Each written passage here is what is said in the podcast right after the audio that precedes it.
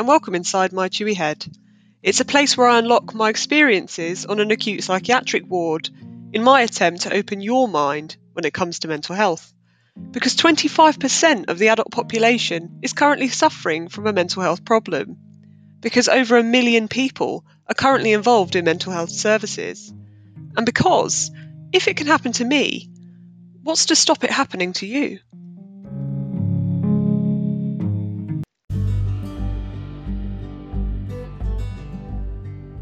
Today's podcast is presented by Podgo. Podgo is the easiest way for you to monetize your podcast, providing podcasters with a flat rate for ad space, so you always know how much you get when you include an ad from Podgo. I recently joined as a member, and you can too. Apply today to become a member and immediately be connected with advertisers that fit your audience. That's podgo.co at podgo.co. And don't forget that if you include my podcast name, Chewy Head Podcast, in the How Did You Hear About Podgo section, I could get an additional $5, which roughly converts into £4. So please help me because every penny counts. Welcome back. I'm not going to sing because, you know, no one no one's come here for that. Uh, but welcome back to another episode, and today we're talking about Sarah. So Sarah was one of the first people that I met at the hospital. I met her very, very soon into my first day, I think it was, or it might have been my second day because obviously there was a lot of chaos on the first day, evening ish. But in the first morning, I think I met her, and she was quite young again. She was very fresh faced. She was befriended by Zara, and therefore was with her when I met her. And I guess my first impression of her was that she was she seemed pretty friendly. I don't know. I mean, I hadn't actually spoken to her at this point, but she seemed I don't know. She seemed fairly normal for a, you know a psych ward clientele, as normal as you can expect on a psych ward. Um, but yeah, she seemed she seemed fine, and I kind of was like, okay, she's she's a young person, you know, maybe we maybe we're I don't know compatible, not in a relationship kind of way, but you know what I'm saying? Like, I don't really know what I'm saying here. Okay, we'll just move on. She was quite tall. She was quite broad. She she just came across as someone who was physically quite. I wouldn't say intimidating, but she definitely she looked like she could hold her own. Let's say. Anyway, she uh, was walking around with Zara, and Zara was talking, and then uh, Zara asked me about myself because that's generally what people do when you get into pri- uh, see, I nearly said prison. when you get into hospital, is you do like you would do in prison, I suppose. You say, "Oh, how long have you been here?" What are you in for, essentially? And so you might not ask that directly, like, "Oh, what's your mental health disorder?" But you know, generally you would definitely ask, "Oh, how long have you been here?" and uh, depending on how the person responded to that, you might then consider asking, well, what are you, what are you in for? And uh, so Zara was very forthcoming, as you can imagine, and was telling me all about all of the difficulties that she'd faced and how long she'd been in hospital for. And the conversation kind of naturally turned to me, and I was explaining how I'd been transferred, whatever. And then I kind of extended the conversation out to Sarah and said, Oh, how long have you been here? And bear in mind that a lot, you know, while we've been while we were talking, myself and Zara, she seemed quite content. She was laughing at some of the things that Zara was saying. The minute that I said, "Oh, how long have you been here for?" she kind of stopped smiling and laughing and looked at me like she wanted to murder me and went, "I don't even know." And her voice just changed and I don't know, it was weird. She just decided at that moment, I think, that she hated my guts for asking the question or something. And I was like, oh my goodness, I think I might have offended her. But I just didn't really know how I had offended her. Maybe I shouldn't have asked that, I don't know. But she just stopped speaking and walked off. And from that moment on, I can kind of basically assume that she pretty much had decided that I was the devil incarnate and hated me. So, as I found out about Sarah, very swiftly. Uh, she was quite an aggressive young lady. And actually, before I had arrived, she'd only very recently been taken off having a one to one person walking around with her because she had been so violent physically and intimidating to other members of the, hot, well, other patients that she couldn't be on her own. So someone would follow her around to ensure the safety of the other patients. And I could kind of see why that that was a necessary measure because, like, for example, I noticed as I say, maybe this was just all in my head, and you need to kind of appreciate that obviously I wasn't the best mentally at the time. And so perhaps I was seeing things as personal to me when they weren't. But she definitely had certain people that she was more friendly to, such as Zara, and then she had patients like myself, who she made very clear that she wasn't necessarily quite so friendly. And she'd do this in kind of some subtle, passive, aggressive ways. So, for example, if you went into the, the room for, you know, where lunch or dinner was held, and you put your stuff down next to a seat where you were saving for yourself to sit, and then you queued up, she would go and sit in that seat. And so you would have to then move your stuff which you know isn't a big deal. You know, I'm fine. I'm resilient enough to be able to deal with that. So you know, I just moved my stuff. Not not a problem. But it was almost like she was trying to provoke some form of reaction. So she'd also do things like she would jump in front of you in the queue. She'd just push in front. She wouldn't even say anything, and you'd be like, okay, all right then. I suppose I suppose that's okay, is it? Don't know. Or she'd push in front of you in the meds queue. Or she would come up really, really close to you into your personal space and then slam the wall right next to you. So she like she was going to hit you or something. Or she would, if you were watching TV, she would just come over and turn off the TV or change the channel, and you were like, "Oh right, okay." And she would just, she had violent moments, I would say, where she would smash things or like bash things. Yeah, she just, she was quite aggressive, let's say and I kind of was a bit weirded out by her. I didn't think, I wouldn't say I was physically intimidated by her, but then I must have been to some degree because you know, I never challenged her. But then, you know, by then I'd been in hospital for a while. I knew there was no point reasoning with some people, and because of their mental health disorders, you wouldn't really get anywhere by reasoning with them because they, they couldn't understand reason. So perhaps that was it. But I don't know. I just kind of did my best to not look her in the eye, not provoke anything, um, and part of the reason for that was because this other lady, who, oh my goodness, this lady will definitely have her own episode, let's put it that way. But she was very much, she was very friendly, I would say, but a bit strange. And she said that essentially the same thing had happened to her, that Sarah had taken a disliking to her. And as a result of that, she had been really quite aggressive towards her. and she would, I've just remembered, she would also do something where you'd be eating your meal and she would literally stare at you. Like she would be eating her meal, but she wouldn't actually look at what she was eating. She would just like shovel the food into her, to herself while staring at you, which is quite. I mean, it's an act of intimidation, isn't it, really? I mean, what, what could you. She wasn't making conversation, she was just deadpan staring at you and eating. So, you know, it was it was difficult in terms of what was wrong with her.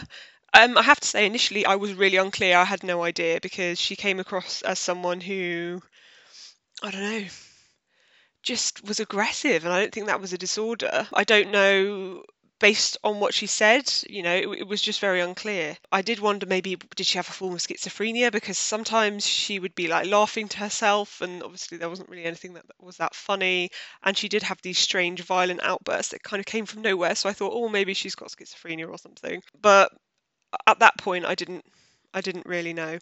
As time went on, she became kind of less violent, I would say, and I don't know whether it was because I was there for a while, but she became friendlier towards me, and some of the behaviours kind of stopped a little bit.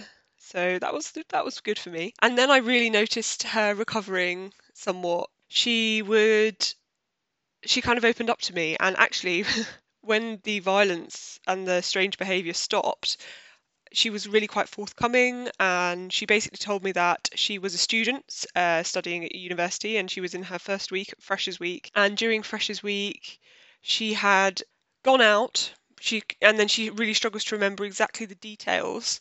So she had gone out and was wandering around the city on her own without shoes on and something had happened. She was very vague. I don't know whether she knew and just didn't want to say what happened but essentially the police picked her up and she had been admitted by via the police to hospital. And she was really confused. She didn't really know why she was in hospital. She didn't know how long she was there for. And it was all quite confusing for her i think. And looking back now i think you know did she have some sort of dissociative disorder where she had memory loss and and kind of out of body experiences? Perhaps i don't know obviously. As we all know not a medical professional. But i do try my darndest don't i um, she was really fascinating because, well, I thought she was really fascinating because actually, when you got to know her, she was a very, very loving, kind person.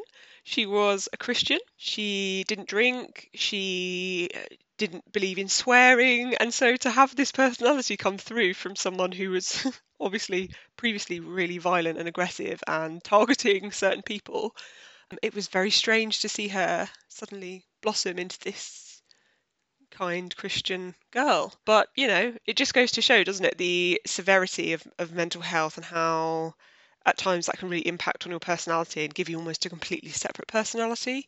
And I have to say that I found it incredibly sad, and she had quite a sad backstory. So she didn't really have many visitors, which, to be honest with you, if you were kind of older on the ward, you didn't really, you know, people who were in there, I'd say from 30 upwards, unless you had like a partner or whatever, you didn't really get many visitors, it didn't seem. Very occasionally, you might see someone. Sometimes people would come in for your ward round. But I suppose if someone's been suffering from a long term mental health disorder, that puts a strain on family relations. And also, if, if it's not their first admission and they're kind of used to their child or friend or partner being in hospital, perhaps it's less of a, of a thing to go and visit them. I don't know. But I just remember her not having many visitors, and she was on a section that meant she couldn't leave the hospital at all. So it was. I felt that her worldview was really limited to the the confines of our ward, and I kind of just obviously I didn't ask her like, oh, where are your family? Because you know I do try and be slightly sensitive. But I did kind of talk to her a bit, and she mentioned that her auntie was coming, and I said, "Oh, I, are you close with your auntie?"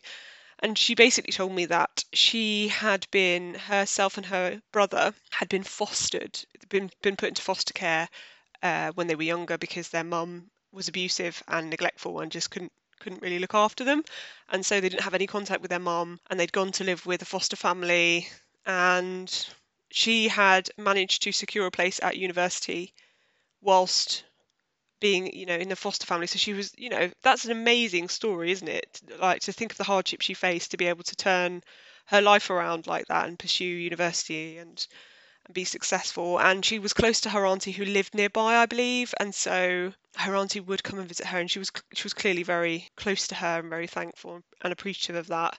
But at the same time she was you could tell she was just really traumatized and had obviously been through an awful lot and her younger brother she hadn't told him that she was in hospital so he had no idea that she had like a mental health disorder and Christmas was approaching and she was kind of anxious because I think they were spending Christmas together.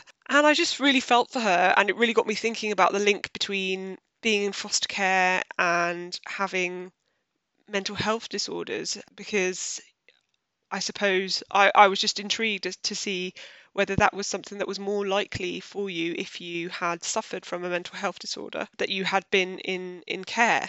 And I was quite shocked when I looked at the statistics because 45% of those in care have a diagnosable mental health disorder.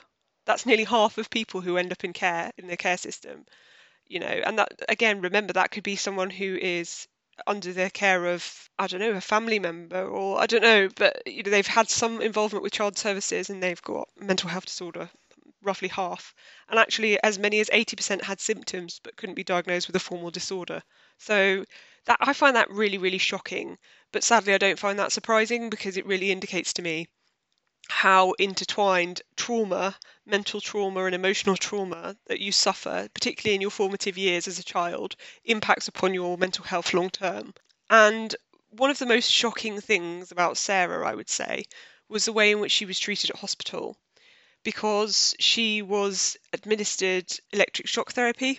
And because she was so young, I just found that really, really shocking that that was a treatment that was an option for her. So probably once, maybe twice a week, she would go off to. We didn't have a on, we didn't have an on-site facility for that, so she would be sent with along with a few other people from our ward off to another hospital and they would go in a taxi and from my understanding and from what she told me you were anaesthetized so you were put under and then you would have this therapy where they zapped your brain and it just felt really like something from the early 20th century to me and i was really shocked that they were giving that to her. And she would come back as everyone would who'd had the therapy, and she'd be really sleepy and groggy and, and disorientated and confused. I don't know whether that was just from the anaesthetic or whether that was from the, the actual treatment itself, but she would have problems remembering things. And I remember that really shockingly to me, on Christmas Eve, they were taken to go and have electric therapy. And I was just really dumbfounded that anyone would think to do that to someone on Christmas Eve. Um, and it really made me kind of curious as to what kind of disorders got people diagnosed and got them that as a treatment option. So I kind of researched into electroconvulsive therapy and found out that yeah, it, it is used to to treat certain mental health disorders. But the really fascinating thing I think is that they aren't really sure essentially how that works as a treatment. And I thought that for such kind of an unknown, quite dramatic procedure to put that onto someone so young just seemed really quite shocking to me. And they, they basically think it does something to the chemicals in your brain. But from what i can see it essentially causes your brain to lose memories which perhaps is why it's used to treat things like depression mania and schizophrenia. I think for her perhaps it was for schizophrenia or some sort of dissociative mania.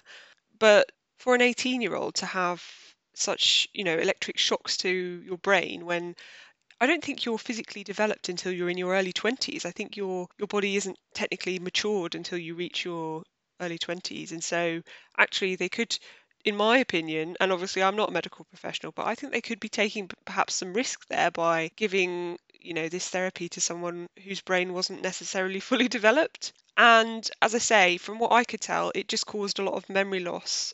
And certainly there were patients, there was one particular patient who'd been in and out of hospital her entire life, sadly, and her memory was really poor. And Ray, who I haven't spoken much about yet, but he always used to say, "Oh, she's been fried too many times," which is a really callous but also, you know, slightly comedic way of saying that she'd had far too many episodes of electroconvulsive therapy. And essentially, what he said is that uh, it became like a really popular treatment. So it seems to be that, just like in every aspect of life, I suppose, there are fashions or there are trends, um, and there is definitely the same sort of thing in psychiatry. So, for example, there's a drug called promethazine, which I was prescribed, which is an anti allergy tablet, but is really, really sedative. So they can use it, prescribe it to people as sleeping pills, or to also keep people kind of calm and kind of docile and drowsy or whatever. And so it was also non addictive. And so it was like the wonder drug. It's the drug of the moment at the moment in psychiatry being prescribed. And I suppose what Ray was saying was that back in the day, that was the same for electroconvulsive therapy.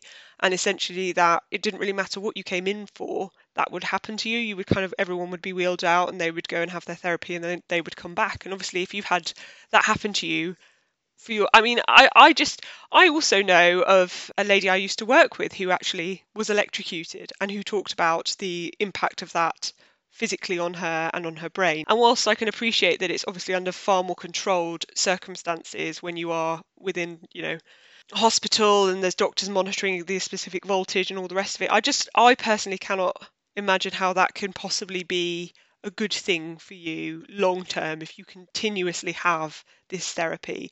And I think if that was their initial treatment of her at the age of 18, you know where where are they going to go in the future what what what have they left in the reserve bank for this young lady and uh, I found that really personally quite shocking. When I left, she was still in there. Um, I don't know. All I do know is that she she was a really lovely young lady, very innocent, but also quite clearly very troubled and perhaps repressing a lot of the traumatic things that had happened to her in life and kind of also the consequences of those being her mental health disorder. But I really do hope that wherever she is, that she is able to kind of move on and work through whatever it is that, that is causing this mental health disorder that she is suffering with.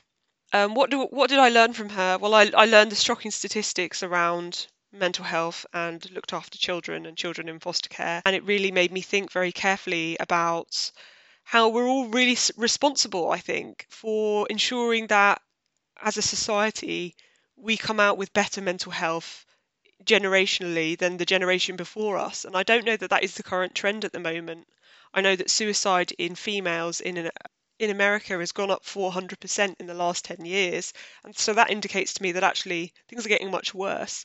And so I think for those people in, within our society who are the most vulnerable, which would be children who are removed from their families, removed from their schools and their houses and their local environment and all the things which children regularly need, such as routine and familiarity to feel safe, and put into foster homes or into other, you know, care facilities even if it's another member of their extended family who is playing that role, you know, these people are hugely vulnerable to mental health disorders. And and actually the saddest and most kind of devastating thing about this whole situation is that there are children who have not yet been born.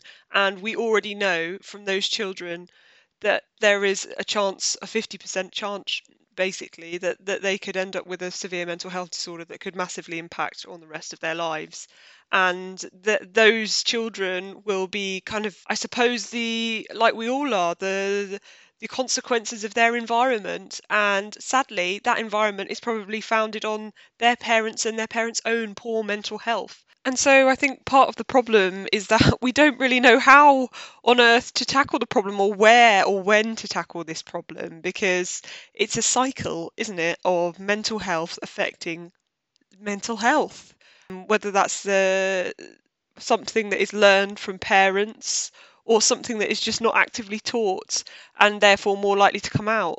And then obviously you factor in the idea of gene, you factor in the idea of uh, trauma and you know especially uh, insecure attachment in in young children has been linked to people later on uh, developing depression anxiety suicidal thoughts and severe mental health disorders like schizophrenia so it's a really complex issue, and and sadly, I wish that I had the solution, but I don't. But I think it's something that even just by considering, especially if you are thinking of becoming a parent or you are a parent, thinking about how you actively broach subjects such as mental health with your children and how you teach them to deal with their emotions even. And as a society if we all just try to take more care around ourselves and how we interact with ourselves as well as you know how we interact with others i think that will go a long way in terms of perhaps coming closer to finding some sort of solution for the really increasing levels of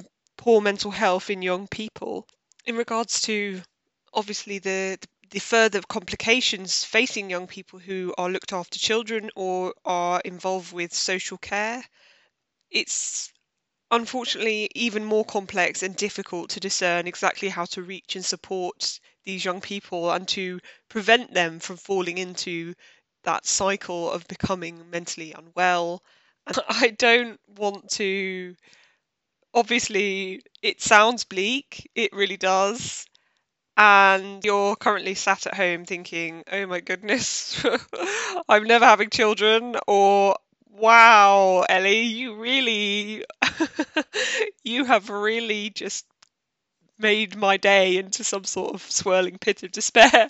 I do apologize and that is not my intention, but I think we should all take stock in the fact that you know, I have a podcast where I can talk about mental health and people can listen and there are millions of other fantastic podcasts out there which do the same and there are so many more resources and, and awareness surrounding mental health is increasing and the fact that I have people who listen every week to this podcast really tells me that actually our perspective on mental health is the the difference that that needs to be to be made which is that you know we're open to the idea of talking about it listening sharing and learning which i think are the most important thing. In terms of what you can learn from sarah well i think one of the the things which I've mentioned which really shocked me and perhaps shocked you is obviously the use of electric therapy or ECT to apparently fix her problem or heal her or I don't exactly know what the intention is which is you know I suppose the point.